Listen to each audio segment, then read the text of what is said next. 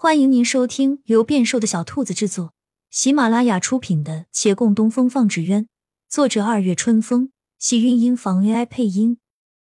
欢迎订阅，期待你的点评。第十七章，我先前是有此打算。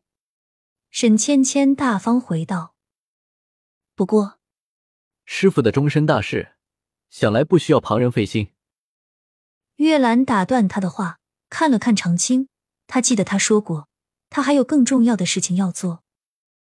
骆长青在他的注视下，认同的点点头。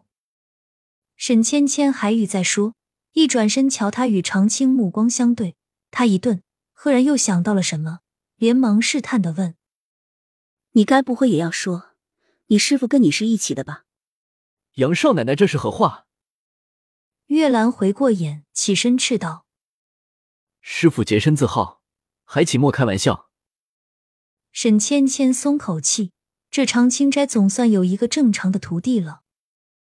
他又瞥见洛长青暗笑的神色，略一思量，忽然反应过来，原来之前那两位的话只不过对他的托词罢了。居然就这样被骗到了，实在糊涂。他笑了笑，顿时轻松下来。又待须臾，医馆内厅的门终于打开，大夫走出，后面跟着杨连奇。他披着衣，缓缓行至外厅，本就苍白的脸更是没有一点血色。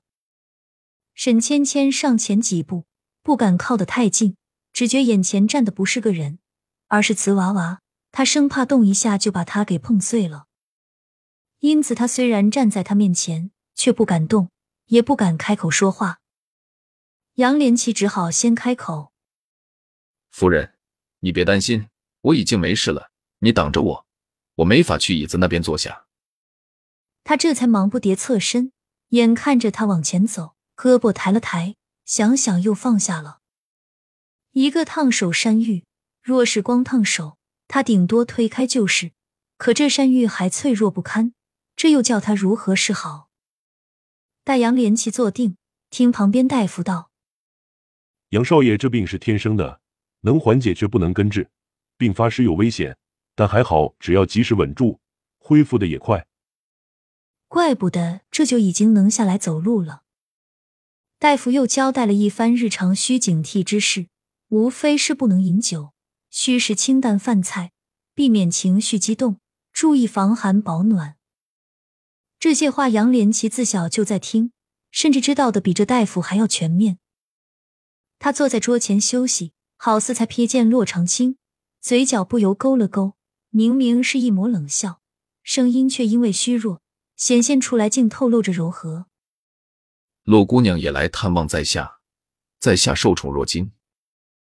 洛长青沉默片刻，再不合时宜，也非得此时问出来。他抬头道：“杨少爷，我与你莫不是以前见过？从来没见过。”杨连奇回答的十分坦然。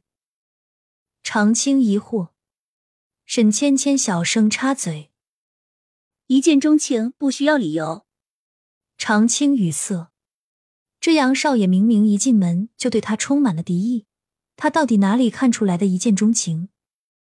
人已经无大碍，这儿不需要他长青斋的人守候，他打算回去。然而陆凌走了几步，又回了头。他要与杨连奇讲几句话，杨连奇先谢了他，一路背他过来。但陆林并不是来讨谢意的，他义正言辞道：“杨少爷，有些话纵不合时宜，我也非得此时说出来。”杨连奇怔了怔，缓声回道：“我与陆公子也从来没见过。”陆林困惑的顿了一下，才道：“见没见过都不打紧，但我必须要说。”杨少爷，你垄断维远县的竹器生意，就连城外那些野生的竹子都不让人砍，这样是不对的。商人岂能这般横行霸道？你让其他人如何做？杨连奇略一沉思，这些生意都是家兄在掌管的，我很少插手。可杨少爷才是东家，难道还没有话语权吗？我有跟堂兄建议过，只建议过有什么用？陆凌没好气的甩甩衣袖。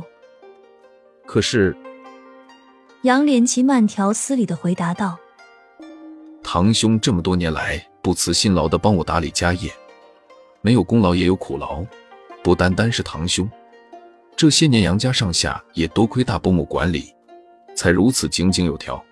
我欠伯母一家颇多，感激都来不及，日如何能跟他们生了嫌隙？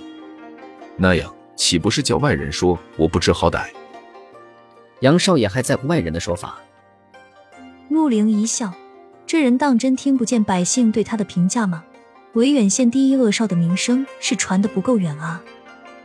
以前他们没见过杨连奇，便也以为他如传言中那般可憎。然而眼下看他一脸病容，莫说横行霸道了，就是叫他说一句重话都有些困难。于是不用多问，也明了大概。垄断竹材生意，仗势欺人的是他堂兄，可背负骂名的是他。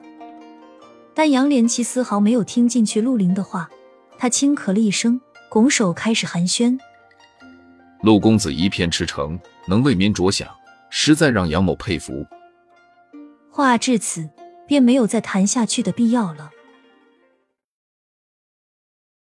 亲亲小耳朵们，本集精彩内容就到这里了，下集更精彩。记得关注、点赞、收藏三连哦，爱你！